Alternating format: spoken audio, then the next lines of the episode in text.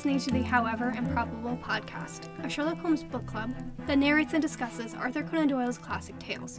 We're reading them in the order they occurred in the lives of the great detective and his good doctor.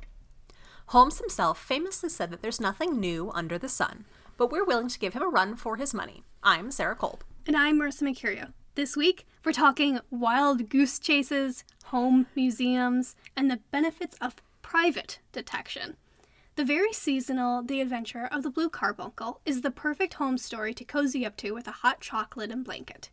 To listen to our audio adaptation of the story, go back an episode. We'll be here.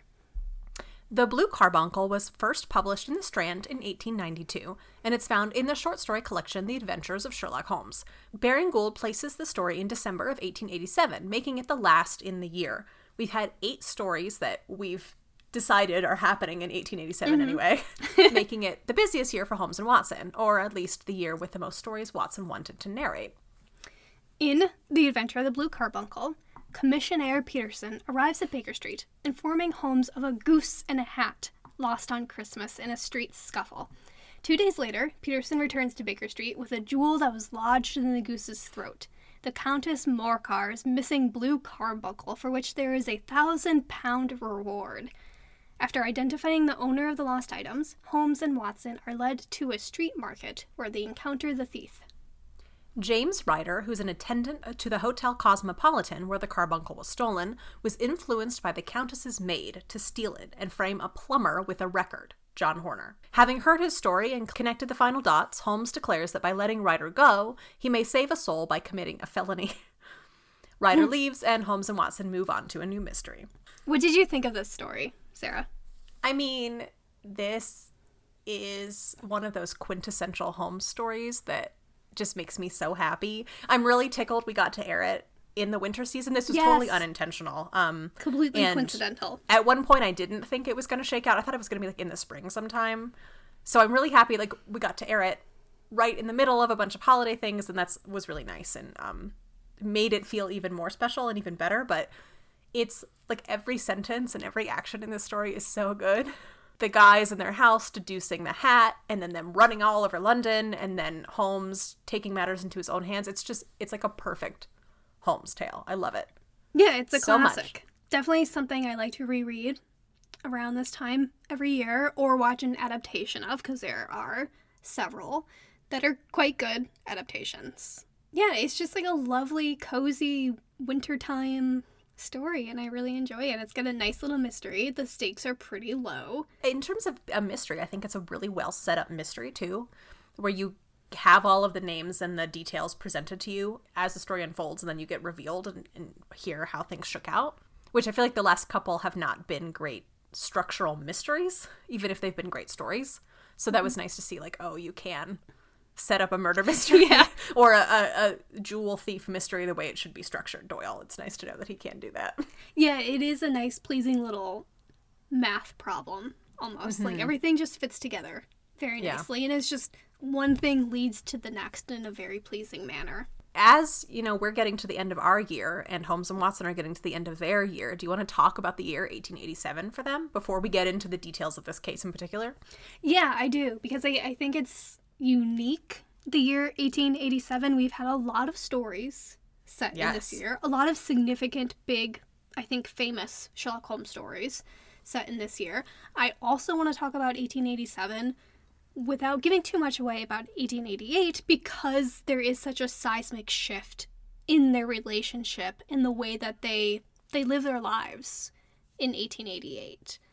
So we're concluding a year that is much of the same since they met, but is also at a high point. Totally. I think this is like this is the year of the good stuff, you know? This sort of classic Holmes Watson dynamic that you think of with the interesting cases and great villains and Holmes unraveling and his fame growing and Watson chronicling lots and lots of really interesting stories back to back. They've really grown into who they are as characters and their relationship with one another at this point. Yeah. And we'll see where the new year takes them. It's going to be interesting. It sure is. Well, and it's interesting to think back about the stories that we've covered this year in our year in 2021 Right, yes. and also in 1887 because we've done you know this a scandal in bohemia we did um, the redheaded league Yeah. we did oh, um, the five orange pips. the five orange pips we did the dying detective which i think are all really well known yeah, those are very stories. classic Yeah. cases that people are familiar with for sure.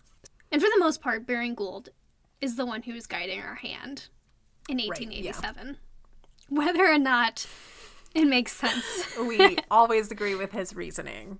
Even though sometimes the chronology didn't fit together perfectly, I feel like the tenor of the cases in this year have really like the way that they've flown into each other has made a lot of sense, even if the details sometimes don't. So I don't know. Any final thoughts about where Holmes and Watson are and their friendship, or It's a really nice case to sort of wrap up their year, wrap up our year with, because it just is a perfect encapsulation of all the good stuff that's going on right now. And like I said, I think things are that dynamic is going to change a lot, and we're going to have a lot to say about how it shifts and grows and maybe isn't as easy where they're just palling along. You know, this is like the best day of their lives right I think now. that's precisely it. It's it's it's easy. Mm, You know, mm-hmm. like it's just simple, pure friendship where there's nothing too complex about it. There's nothing um, that's going to up the ante right. of that relationship as it chugs along its natural progression. But of course, things cannot stay that way forever. No. And the next, Gather our next story that we're going to delve into, which is a novel, is going to introduce some things that it's going to be the start on the, our trajectory towards the final problem.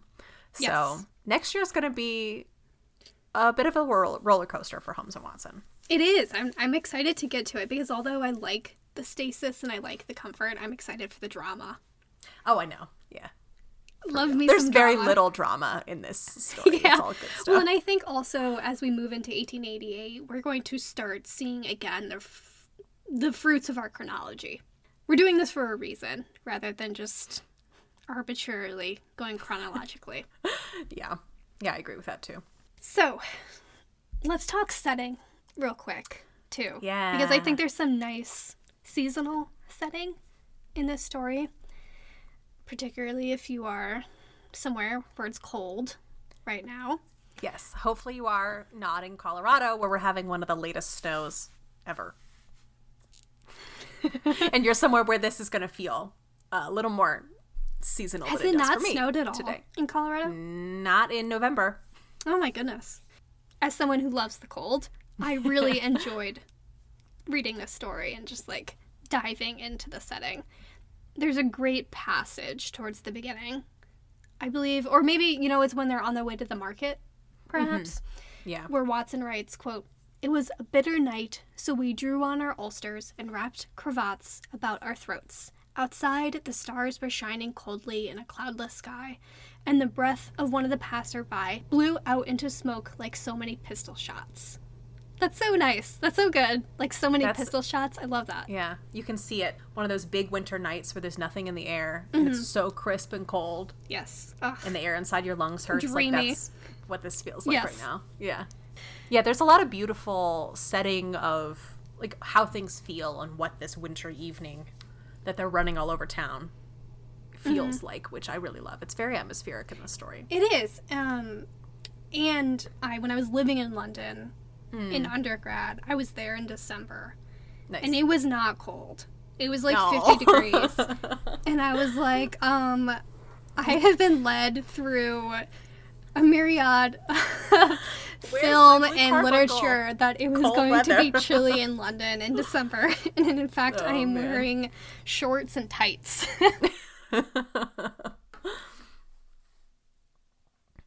yeah, it can't all be this. Unfortunately. You've got this note about Watson's detective skills, speaking in terms of like where the characters are when we begin, because this is something we've been tracking. yeah you know i think like particularly as we're thinking about this as sort of a, a closing the book on a certain era one of the great moments in this story is holmes sort of challenges watson to look at the hat that is kind of kicks this mystery off and we've seen Watson give it a pretty good shot and maybe come up with the right clues, mm. but not be able to put them together correctly before. Uh, I don't know if it goes quite that well for him in his detective skills this way. He tries so hard and comes up with nothing. I think Holmes makes some um, deductive leaps in this one as well.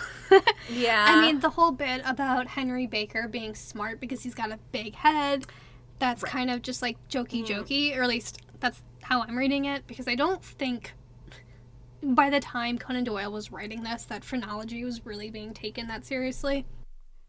I mean, we do get the character who is a phrenologist in Baskerville later on, and they kind of laugh at him. So, mm, right, I assume so. Yeah. Yes. So that was kind of like, okay, Holmes, that's not really an actual deduction. And then also the whole his wife stopped loving him. That seems like a leap to me. Yeah. As well. I don't know. She's not brushing the dust off of his hat. Right. Maybe she's busy. so I, I go easy on Watson. So the hat leads us into the mystery yes. of the blue carbuncle. Yeah, Holmes sets this one up um, quite nicely for us, which I like, and it also helps, I think, justify our chronological decisions because mm-hmm. he name drops yes. a couple of specific cases. So, I mean, they're they're sitting here puzzling over this hat, kind of wondering where this mystery is going to take them, and Holmes makes this statement that this problem may be striking and bizarre without being criminal. And Watson says their last six case of their last six cases, three have been entirely free of any legal crime. Mm-hmm. And he uses the examples of uh, case of identity, obviously scandal in Bohemia, and then the man with the twisted lip, all of which we've talked about in the last year. Yeah, so that was really pleasing. Arguably, in Scandal in Bohemia, the only person who commits a crime is Watson himself. right.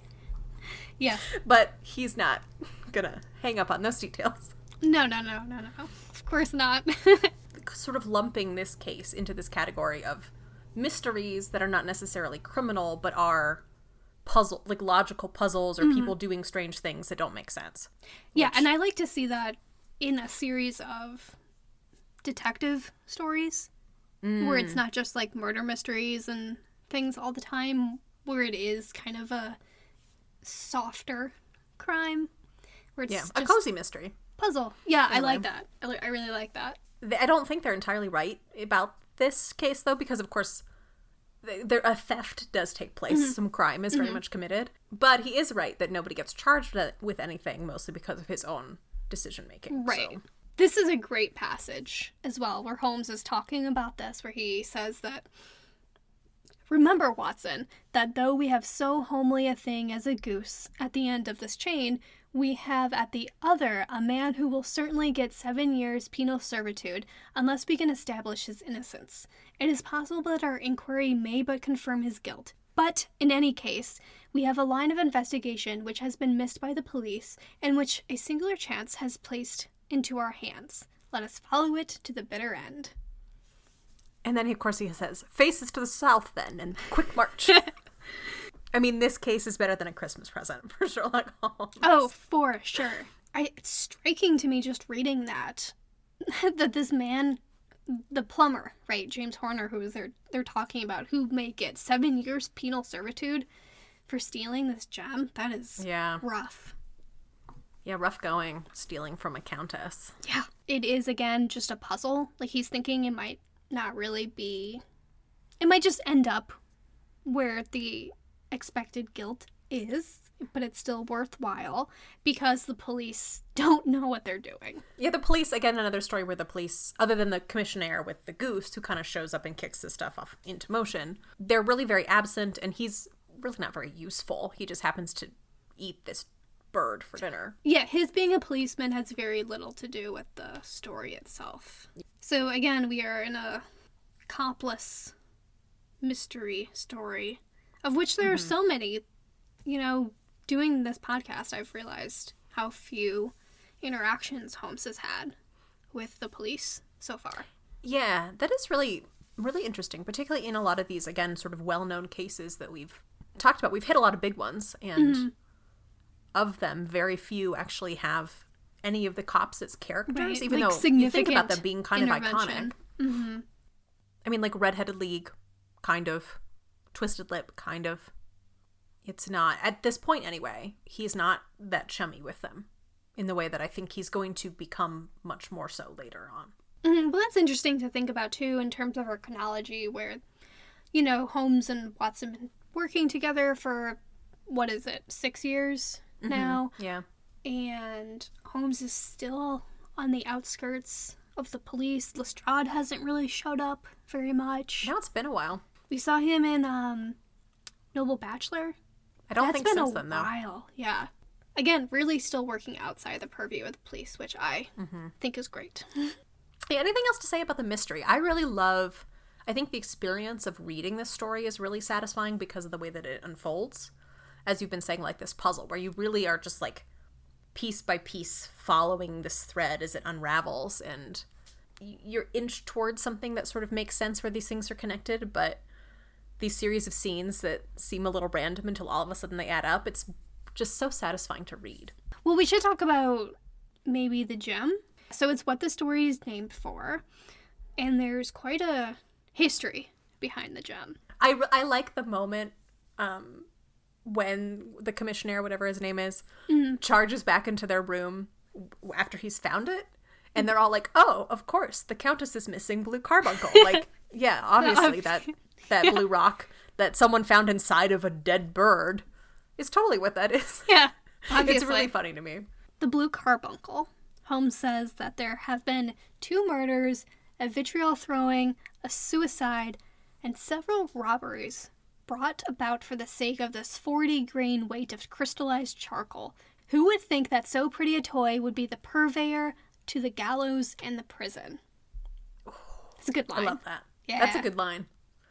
And I think one of those um, sort of short story effective pieces of writing where you get so much potential story in the background with just that little sentence and he doesn't have to go into any more detail but you're just like you understand this is kind of a big deal. I want to know how this countess got it. She's a very all the women in this story are kind of background characters.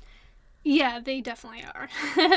Yeah so we know that holmes he he sort of explains where the gem has come from we don't know how the countess has received it but holmes says that is not yet 20 years old and it was found in the banks of the Amoy River in southern China.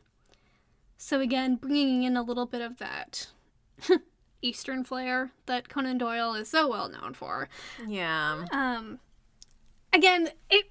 I mean, I feel like a broken record bringing this up in every single episode, but Conan Doyle does it in every single story. Yeah, it's so. in, in every single story. But it's again, in this case, it's it's a physical object instead of a person, which is unique but you have this object that is coming from the east, infiltrating the borders of Great Britain and just wreaking havoc right. on its populace. This was not among my recommendations for read alikes in this episode because I think I've recommended it before, but this is very um, The Moonstone by Wilkie oh, yeah. Collins.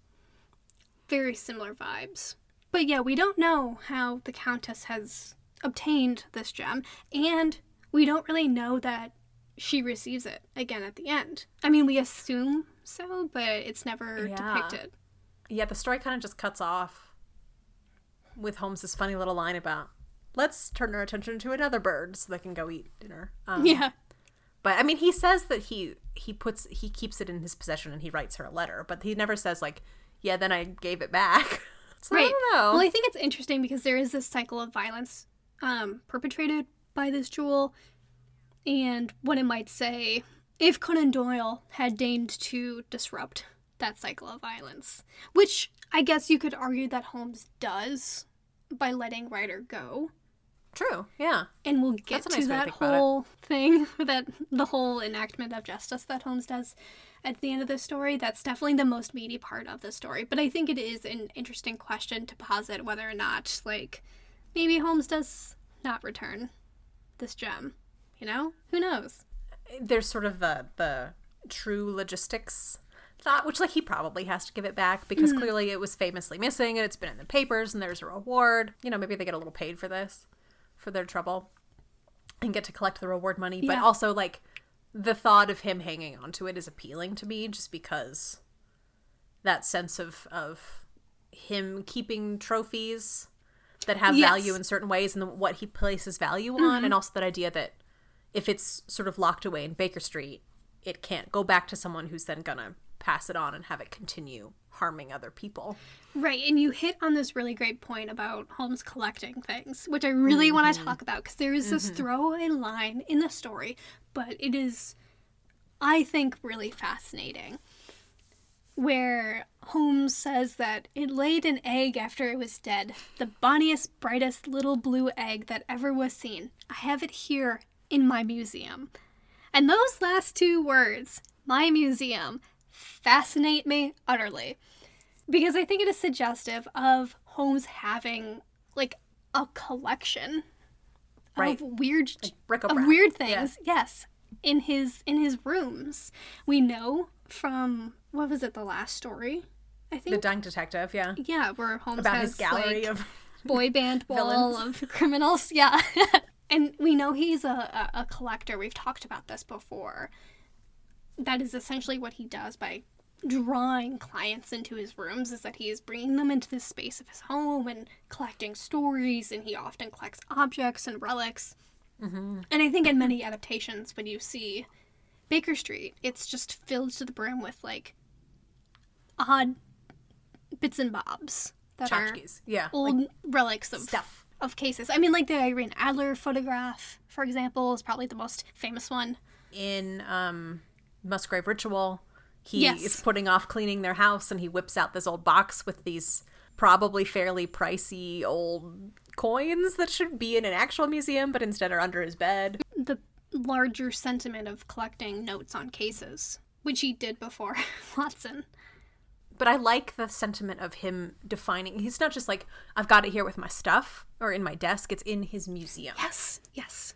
It's like a curated collection. And I think it's more interesting because it's in his domestic space. Like that is really that that combination of collection and putting it in the place where you live is what really fascinates me. Like it's just mingled in with the rest of his domestic life. So yeah, so who is the audience for this museum? I mean, him. It's just him and Watson, and hardly and, even Watson. Watson. Yeah, and only Watson when he like needs to distract Watson from making him clean his room. But there's something very, um, like very decadent and very bohemian about this quality. I think of Holmes, and I think the other thing about it is that because these objects are representative of the criminal or the sinister or, in some cases, the macabre that there is something unusual about this collection and unusual about the fact that he would bring it into his domestic space. Like he is cultivating this very unique domestic space that I don't think you see in a lot of Victorian fiction. I mean, it's almost it's a it's a cabinet of curiosities in a way, but instead yeah. of secured to a cabinet, it's like all over. Just the everything. Yes. Yeah, and I, I, you can imagine being a client walking into that room and just seeing these remnants of, you know, and the bullet holes in the wall and the knife through the mail and when Baker Street, like set designs for Baker Street, look like the Holmes in question, that's when it works best for me. That's mm-hmm. when they're like they're sort of reflective of, of each other. Yeah. And I think that's very yes. based in the stories and the way that the space that he lives in is curated to look a very certain way that like is expressive of who he is and what his profession is because these things are all wrapped up together. There is no like personal life, professional life. He doesn't have an office that he goes to. Everything is in one bundle for him. I don't think what I'm about to say is really um, particular to the story specifically, but perhaps better suited to other stories. But I think Watson's inclusion in that is really interesting. We've talked about the part of the reason why Holmes and Watson get along so well, or the evidence of Watson's meaning in Holmes's life is is that entanglement between work and personal life where there is no distinction and that demonstrates that Watson is so meaningful to Holmes is because there is not a distinction between the two but rather them being all wrapped up in one another is really what the most meaningful thing for Holmes can be right? Um, so what does it say about Holmes as a character and Holmes and Watson's relationship that Watson is in essence like part of this collection. You know, I mean, we'll talk about yeah. this in a later story. One of my favorite lines is I can't remember which story it's in. Oh, it's about how he says like Watson's become one of his habits. Yes, it's like it's one of my favorite passages, and it yeah. may be my favorite passage in the entirety mm-hmm. of the mm-hmm. canon. I don't remember what story. It's a later story. I it is, recall, and though. I'm looking forward to getting to it. But you're precisely right. Like where or Watson says that Holmes was a man of habits, and I had become one of them.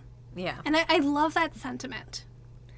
Um, so again, I, I think there's something to ponder there that may shine through more clearly in other stories, using the language of the museum from the Blue Carbuncle and then like applying it elsewhere in other stories would be interesting to think about.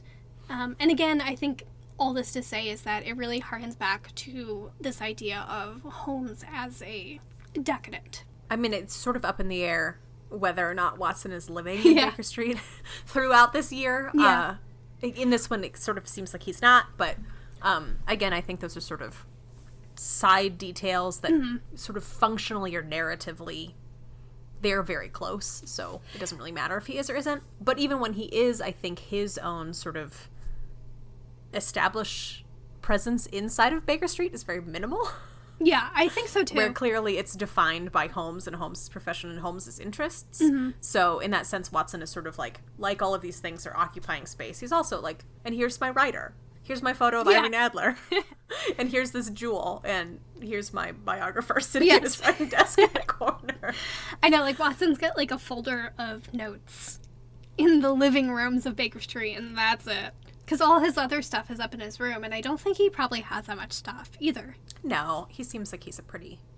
I mean, probably once he gets married, more so, but sure. You know, that would be interesting to talk about, like what comes back to Baker yeah. Street eventually. Oh, I know. We're getting way ahead of ourselves, oh. but I just love thinking about Baker Street as a space. Mm-hmm. You know, it's like the most famous literary space of all time. It's a museum. I mean, it literally is a museum now that you can pay and go tour. right, yeah. I know that's very um you know, someone knew what Holmes wanted. Yeah. I don't necessarily know if he wanted people to be buying tickets to it, but verging on meta to start thinking Yeah, about. that's a little um something I also uh, talking about Watson, who is mm-hmm. sort of a non-presence, except for that maybe that first scene, he's not super involved in the rest of the story he's just along for the ride. He's following Holmes around yeah. just to see how Having things pan fun. out. But but with this sentiment of Holmes commenting on his museum and his his way of sort of collecting the remnants of his cases is to keep case files and to keep objects, and then Watson's clearly is to write them down and share them. And so I think that that's a nice parallel with their two characteristics and who they mm. are as people is like how they're documenting these experiences yes. um, that they're both going through from these like very different sort of professional perspectives of the detective versus the writer biographer however whatever you want to call them in this case. Yeah i love that. Because they both do it. They just do it differently. Yes watson is absolutely another little collector. Oh yeah. of stories. Yeah. he just is like has turned it into a normal hobby right yeah. is a little more respectable even though it's like he definitely has all of these like pages of his notes and all of the notes he's taking in people's meetings and observations and his diary entries and stuff hidden somewhere in yeah. his house, which that's a little weird. and I love it.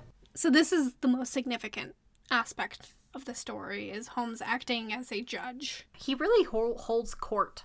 So they they sort of accidentally find the guy like they're gonna f- keep following this trail to the end and keep chasing mm-hmm.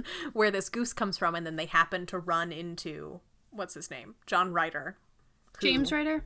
James Ryder? James Ryder. I don't know. They're either John or James. James, John. Who knows? Same difference. Like that's where they were going to end up anyway, and they happen to bump into him, and so that like yeah. speeds things along nicely. But mm-hmm. they take him back to Baker Street. Another active collection.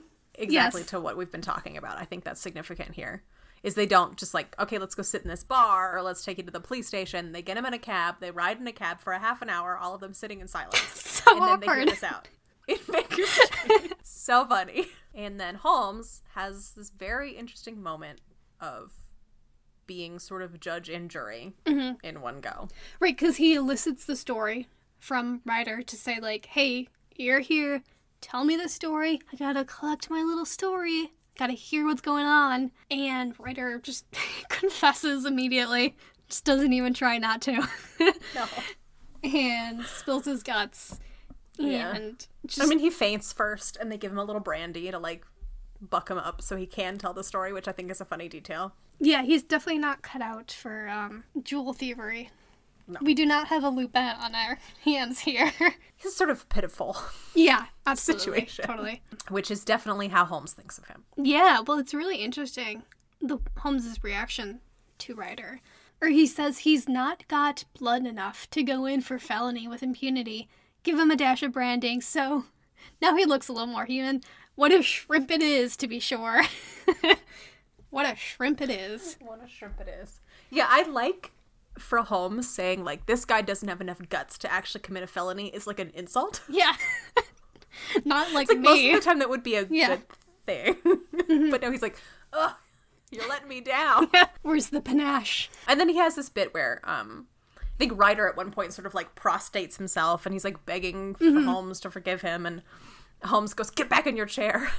Yeah. It is very well to cringe and crawl, but you thought little enough of this poor Horner in the dock for a crime of which he knew no- knew nothing. So doesn't have a lot of sympathy for this guy feeling sorry for himself or mm-hmm. or he I think he's interested in hearing his story. He doesn't want his like self-pitying justification. Well, what's interesting to me about this is two things. Mm-hmm. One is that from what we've seen before in previous stories, that Holmes does admire clever criminals, mm-hmm. like in the Red-Headed League. So when you contrast Ryder with that, makes a lot of sense. The other thing that's really interesting to me is that I mean he brings up Horner, which is really I think the reason that what Ryder did ends up having to be something that Holmes has to rectify. Because if if John Horner weren't currently in jail and mm-hmm. maybe getting seven years in a penal colony, maybe none of this would matter as much. Which is really the big crime to me in the story. It's like, yeah, go ahead and steal steal from the rich. Steal from the rich. Go for Just it. Just do it. Yeah. you won't have any qualms from me. but I think the real issue here is that he frames this plumber Someone who else. was like recently married, it seems like, recently has a family, and is just Yeah. like trying to have a nice Christmas. Yeah, right. It's like the day after Christmas too, or Mm-hmm. a couple days after Christmas. So this guy was in jail over Christmas. That's. Rough. But Holmes is really just like not having Ryder's self pity. Holmes essentially exonerates Ryder. He hears the story that Ryder tells about, you know, the process of how he stole the carbuncle and then how he shoved it down the goose's throat and lost the goose and so on and so forth and ended up in Baker Street. And then Holmes just lets him go. So rather than taking him to the police station to get the other guy out of jail, he sort of decides, well, I've got the jewel and that should be good enough, right? Mm-hmm. Right, and the moment that this happens is great. Watson writes that there was a long silence, broken only by his heavy breathing and by the measured tapping of Sherlock Holmes's fingertips upon the edge of the table. Then my friend rose and threw open the door. Get out, said he. What, sir? Oh, heaven bless you. No more words. Get out. Great moment. And I think the line after that is like, he needed no hesitation. He was like, he was out of there. Yeah. like a rabbit yeah. across the street and into But the night. I like this moment of like deliberation where Holmes Yeah. is like fingertips tapping on the edge of the table, thinking like, do I do it? Do I do it? Do I let him go? Mm-hmm. Once he decides, he's just like, go. Don't make me change my mind. Get out of here. I can't stand to look at you for another second. Yeah, the thing that would induce Holmes to deliver Ryder to the police would be, I think, for Horner's sake. Yeah. And that's really it. I don't know if he's a compelling villain. I think he's a com- a lot of times in these stories the villains have a lot of panache. We've seen some pretty good mm-hmm. ones recently and I think it's nice narratively to see somebody who's kind of just like made a stupid decision and got in over his head. Yeah. Which clearly is what happens here. Presumably Holmes just kind of like turns the jewel over and goes, "Oh, I don't know where I it was inside this goose. yeah. What do you know?" Weird, Um, right? That's strange. and doesn't explain the rest of their evening at all. And everybody gets to go home scot free. I don't know. Like, if you contrast this guy with some of the other villains that we've seen him go head to head with who go to prison, like our other sort of big thief in the Red Headed League, yeah. Where Holmes has a lot of like respect for his ability to pull off this crime, but he lets him go to jail versus Ryder, who Holmes seems to have no respect for at all, but lets go. Yes. Well, and I think that part of it, it being a Christmas story, is like season of forgiveness, goodwill towards men, that sort of thing. Like, I don't think it's a coincidence that this is set during Christmas and that Holmes lets this guy go. Yeah, so let's talk about the last paragraph of The Blue Carbuncle, which is where Holmes expresses exactly this. So, what he says, and he's he's reaching his hand up for his clay pipe specifically as he's saying this, which is a nice. It's always nice to know like which pipe he's smoking. But he goes, "After all, Watson, I am not retained by the police to supply their deficiencies." if Horner were in danger, it would be another thing, but this fellow will not appear against him, and the case must collapse. I suppose that I am committing a felony, but it is just possible that I am saving a soul.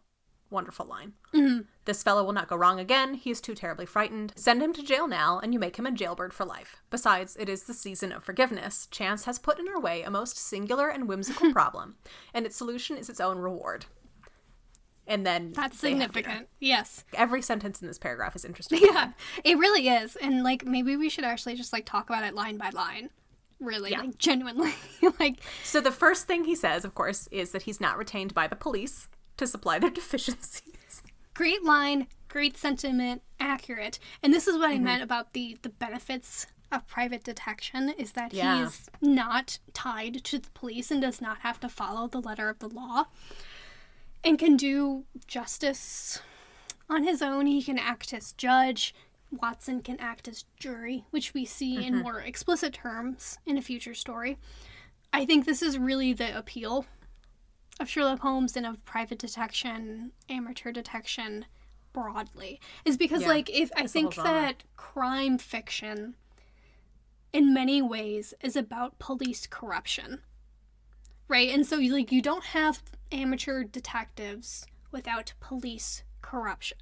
Like, you don't have that fiction unless like you have an issue with the police. And I think part of the issue with the police too, just like to put it in Victorian context, is like class based and is actually like a very classist issue because like if the police are typically like lower class, then the bourgeois are having this resistance to being policed by people of a by lower someone who class standard. Yes, mm-hmm. precisely. Mm-hmm. So that's where a lot of like the bumbling police detective comes out of in Victorian fiction. And then you get like the more intelligent bourgeois highbrow private detective, you know, to yeah. contrast that. So that's there, but I think also part of it is really due to police corruption as well. Certainly by the time that, you know, we're talking about this, I think like vast swaths of crime fiction is just like about police corruption, and you wouldn't have private eyes without that. So that's the benefit, really of being your own detective and not having yeah. to, you know, sign over to the police. And it's nice that to have Holmes kind of come out and say it. Yeah. It's funny. Really explicit terms, which I don't necessarily think we've seen before this. And then you get this if Horner were in danger, it would be another thing, but this fellow will not appear against him and the case must collapse. So there we get some more information about what's going to happen next is Horner presumably is going to get let go. I guess Holmes will have to return the gem in this yeah, case. he must. Then, he must, yeah. Because like, how else are you gonna prove that Horner that is innocent? steal it. Holmes's reasoning hinges on Horner and letting mm-hmm. him go. I suppose that I'm commuting a felony, but it is just possible that I'm saving a soul. Eh, eh, eh. Everyone's a felon in this story. yeah, I really like this though. I mean, I think that's a nice sentiment, and I think that like, you know, was it worth it to Holmes to put Ryder in prison. Seeing him consider the moral question of whether it is right to jail somebody. I think that is, is such a compelling topic, and I don't think that the Holmes stories dive deep enough into it. It makes me think a little bit of um, our episode on The House of Silk by Anthony right. Horowitz, where Watson has that really great passage where he talks about like you know i've helped holmes on so many cases i rarely am in the courtroom and then I really rarely think about where the the the criminals go after the courtroom or what happens right. to them yeah. in my role. Yeah, that's a really good. Um, I think one of the powers of pastiche yeah. is that you can sort of put that sentiment back into the text where it's it's hinted at here. Mm-hmm. But oftentimes it's sort of written around Yeah. its present. Yeah. Or like not analyzed in too much depth. No. Yeah, no one thinks too much about what happens to the criminals after they go to jail. Yeah, and I think just like this idea, like in the next piece of the dialogue where Holmes says, like, he's not gonna go wrong again, he's too scared. If you send him to jail now, you're gonna make him a jailbird for life. That's the same sentiment, really. It's just like, is it worth it to ruin this man's life? A Valjean situation on our hands. Yeah. is um. it worth it to become Javert in this particular instance? No. No. no, it is not.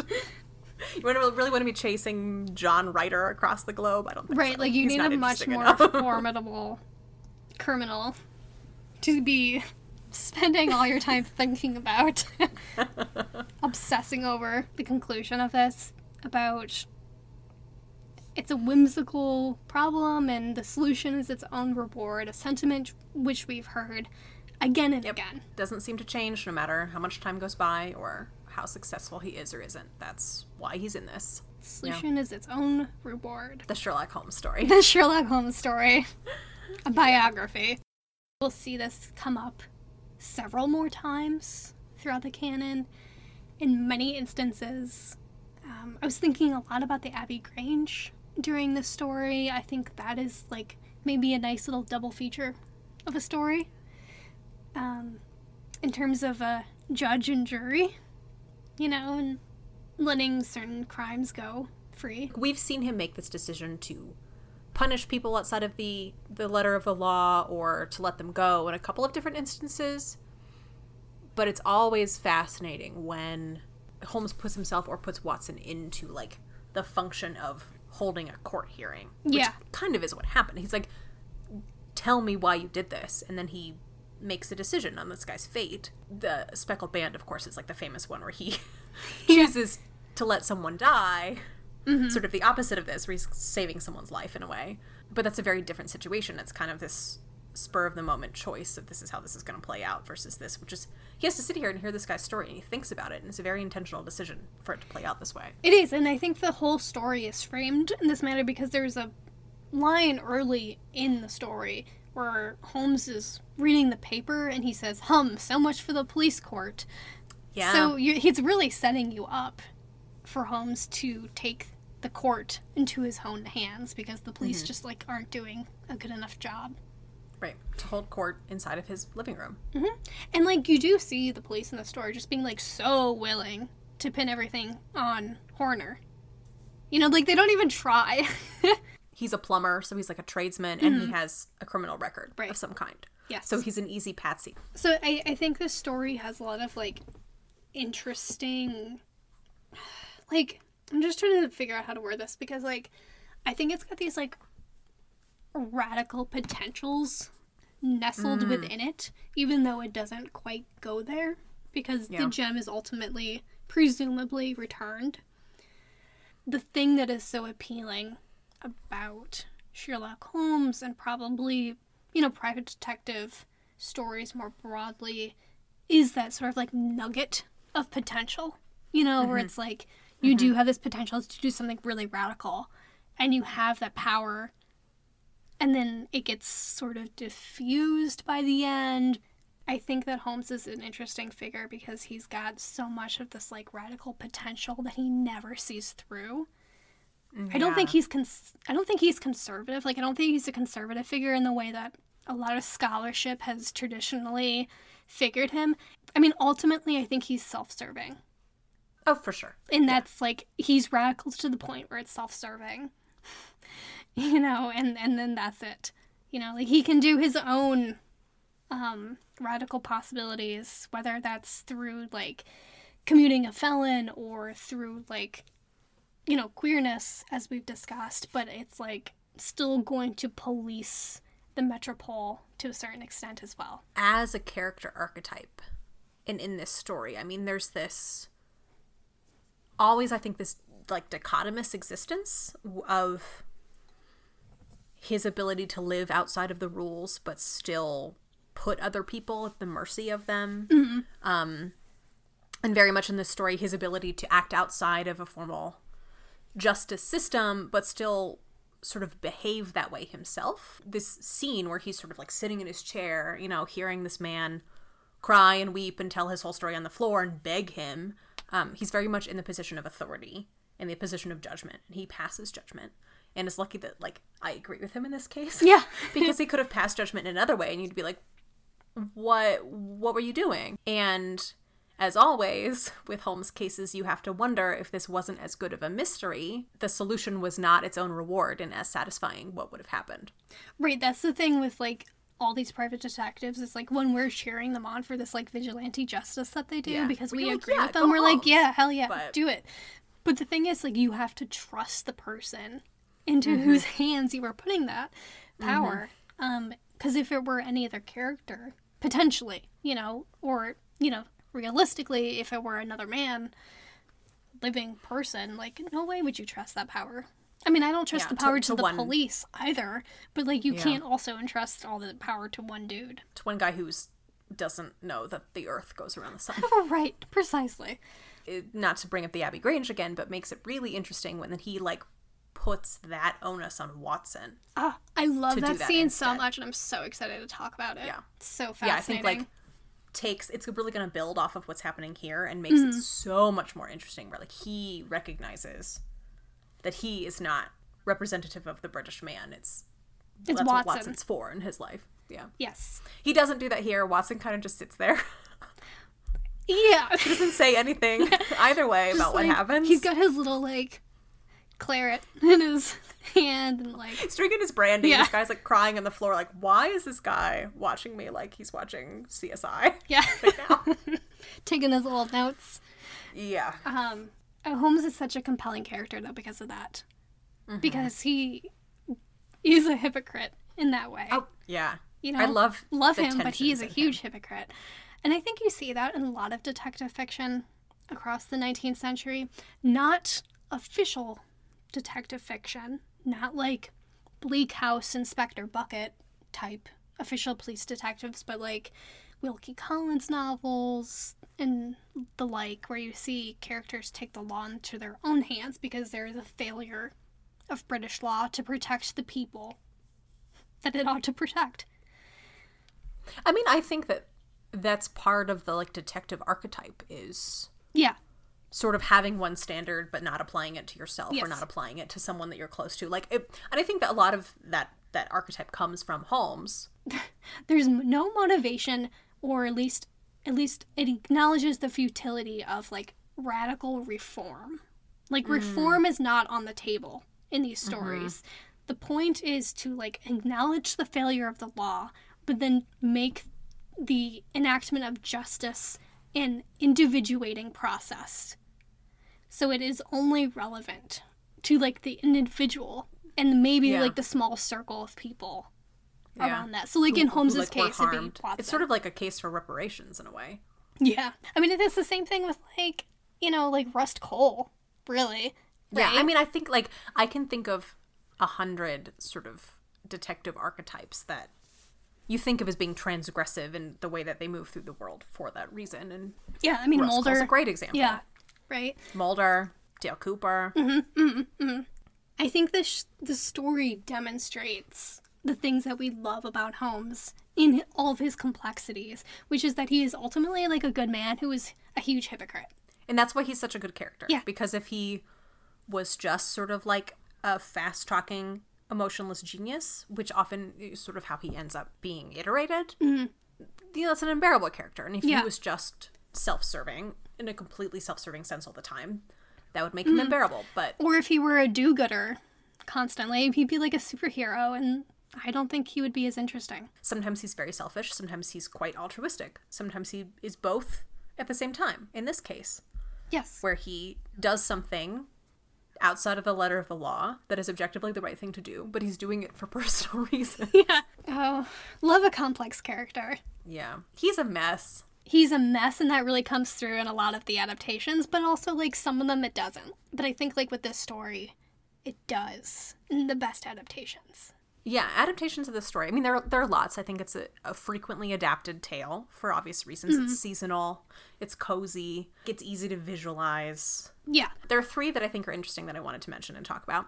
So the first is this is one of six surviving episodes from a 1960s BBC series where Peter Cushing plays Holmes, this. which I haven't seen, Me and either. a bunch of them were destroyed Yes. in some sense, and so there are not very many of these episodes left. Um, and this is one of them that's still out there somewhere. Yeah, I I need to see this because like I love Peter Cushing, obviously. Yes, Um, and this is a great story, so I yeah, to I'm sure it's seek delightful. So I'll have to check that out. The next one is obviously the Granada adaptation, which is the seventh episode of the first season. So David Burke as Watson. It's so good. It's Um, really good. It has a little bit more buildup of the robbery scene and the Countess, who's like really mean and nasty and ordering It's fleshed out really well. the staff around, so you kind of understand, like, yeah, steal from this mean old lady. Mm-hmm. It also, I think, gives Watson, it makes him a little bit more involved in the narrative Mm-hmm. Because of this, the scene that we haven't really talked about, which they find the guy who's been selling the birds, and Holmes sort of recognizes that he's a gambler and is places a bet. He- In, in Such a this good scene. Holmes sets it up so he's betting against Watson, and the guy kind of buys in, and Watson has to like play along. yeah, it's it's really really good. And I really like at the end of this episode how Jeremy Brett delivers the line, I'm not, you know, detained by the police's in whatever what is the word? Yeah. What's the phrasing? To supply their deficiencies. Yeah, he says I'm not retained by the police to supply their deficiencies. He says it so like he's like pissed, you know, like because Watson starts to chastise him, and he's like, "Was that a good idea, Holmes?" And Holmes is like, "Screw them." Really, it's like the story of Watson forlornly trying to have a snack Yeah. while Holmes is like, we gotta go. We gotta figure out what's going on. And then finally, when they're about to sit down to Christmas dinner, they're like, "Now we gotta go get James Horner out of jail." But then they have a very sweet, like, Merry Christmas, Holmes, Merry Christmas, Yeah, it's a end. very But sweet little. the scene that uh, it makes me laugh is when they're in the inn and Holmes orders some beers and he takes like one sip and he's like, This is great beer. Where do you buy your geese? And Watson's trying to drink his beer and he, he completely fails. He does not drink this beer. And probably all night he's like, But my beer. yeah. You paid for it. It's back there. One of the things I like about the Granada series is Watson is always trying to have a snack, and Holmes is always like, No, it's like swatting it out of his hands. Yeah. yeah, it's a really great episode. It's very like "It is." delightful and a wonderful episode to watch around this time of year. The other one I want to point out is the um, the radio adaptations, Clive Merrison adaptations from the '90s, which pinnacle of how, how good these are, and they're really, really good. And I recommend people listen to them. They're all on archive.org for free. Go out there. Enjoy. You know, if you're road tripping to your family's house, Yeah. And they're radio plays, so they're not narrations, they're like Yeah, they're acting. enactments. Yeah. But they they changed the setting of this, so it definitely is after Watson has gotten married is where it takes place, and there's this like, and I'll have to find you know so we can put this on Twitter um, the sort of stage direction. But there's this moment where Watson's gonna leave because it's Christmas, and Holmes is sort of like like he doesn't want to say I'm lonely and I want to spend me." Christmas with you. Yeah. So he doesn't say it, but he sort of says something, and Watson picks up on it, and Watson decides, "Oh yeah, I'll stay. I'll stay," which is just this whole other dimension of why this story is so. Well, and. I think this adaptation very broadly is so good at that relationship. And Mm-hmm. Holmes's dependence on Watson is just like it's such a loving relationship in this adaptation and it's also very like they're constantly like frustrated with each other and then Mm-hmm. they get along so well. It's just like such a full like living friendship. They're so good. I, I think this would be a good one if you haven't listened to them to start with. Mm-hmm. Um, but really, they're all tremendously great. But really, you can just like indulge in all these adaptations just like throughout the season because like they're all different enough, I think. You know, and they're all in different formats, so it's, you know, doable. for Yeah, sure. read the story, watch it on TV, listen to a radio play, Yeah. listen to Jory read it. Just get them all done. You got all the month of December to do it. Okay, so um, I have a couple read slash watch alikes.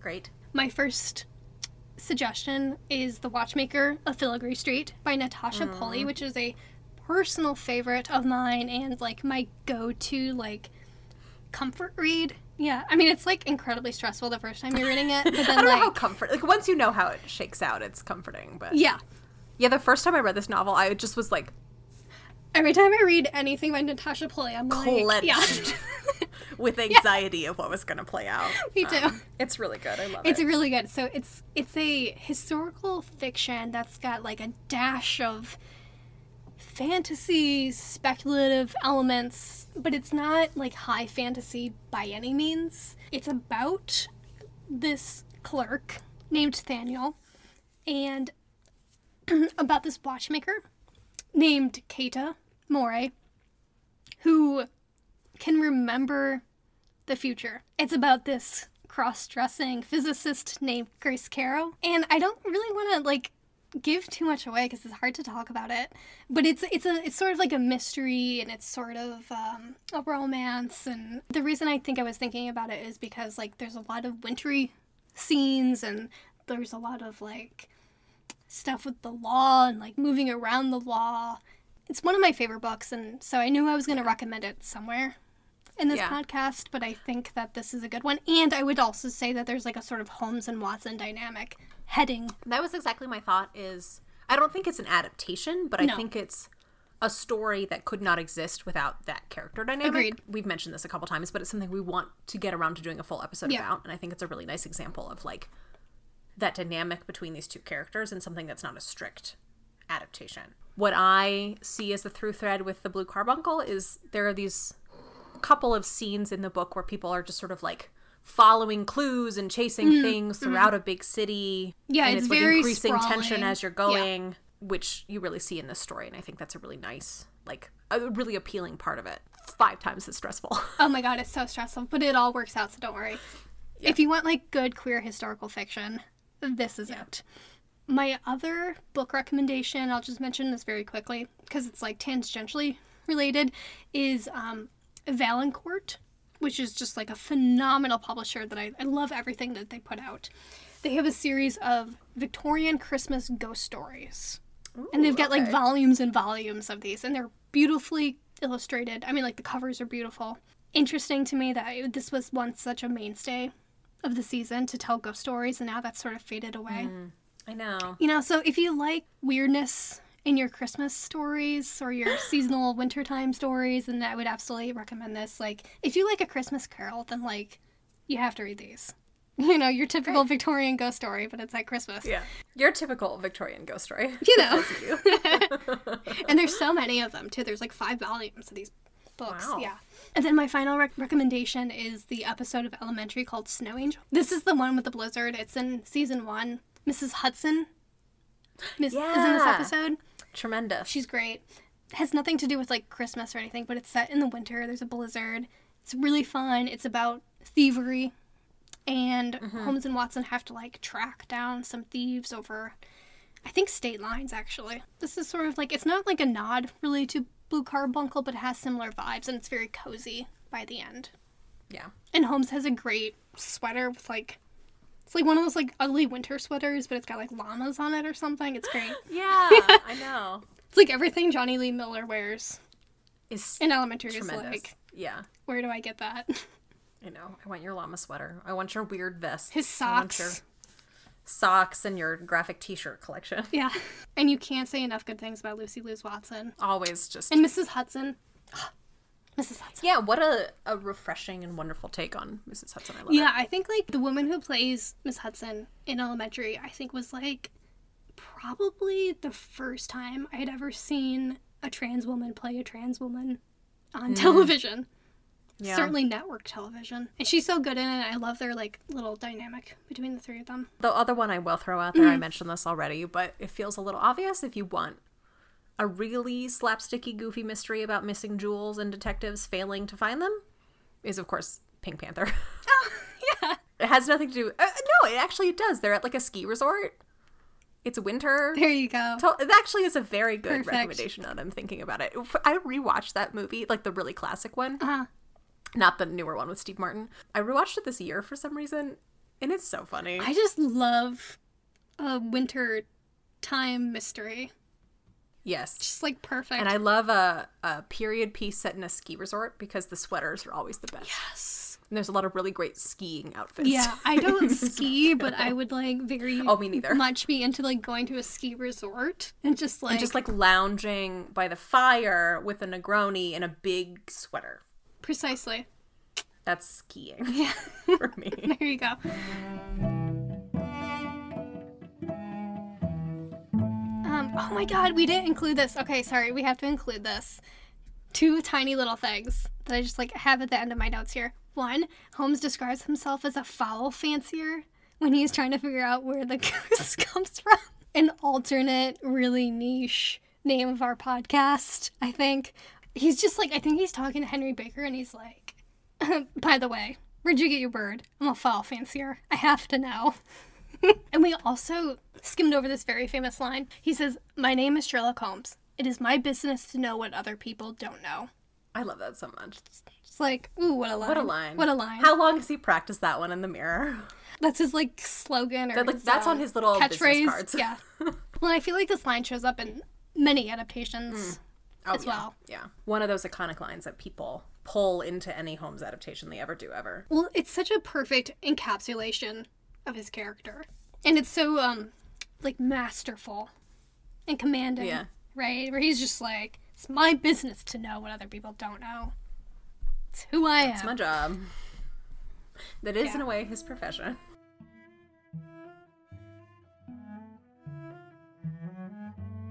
In the next episode, we're not doing a story, we're doing a special case file of one of our favorite adaptations the Soviet film series, The Adventures of Sherlock Holmes and Dr. Watson. yes. We're really excited to talk So about this. good. It's also nice to have um, a title that's got Watson's name in it Yeah. as well as Holmes. and these are So, all on YouTube.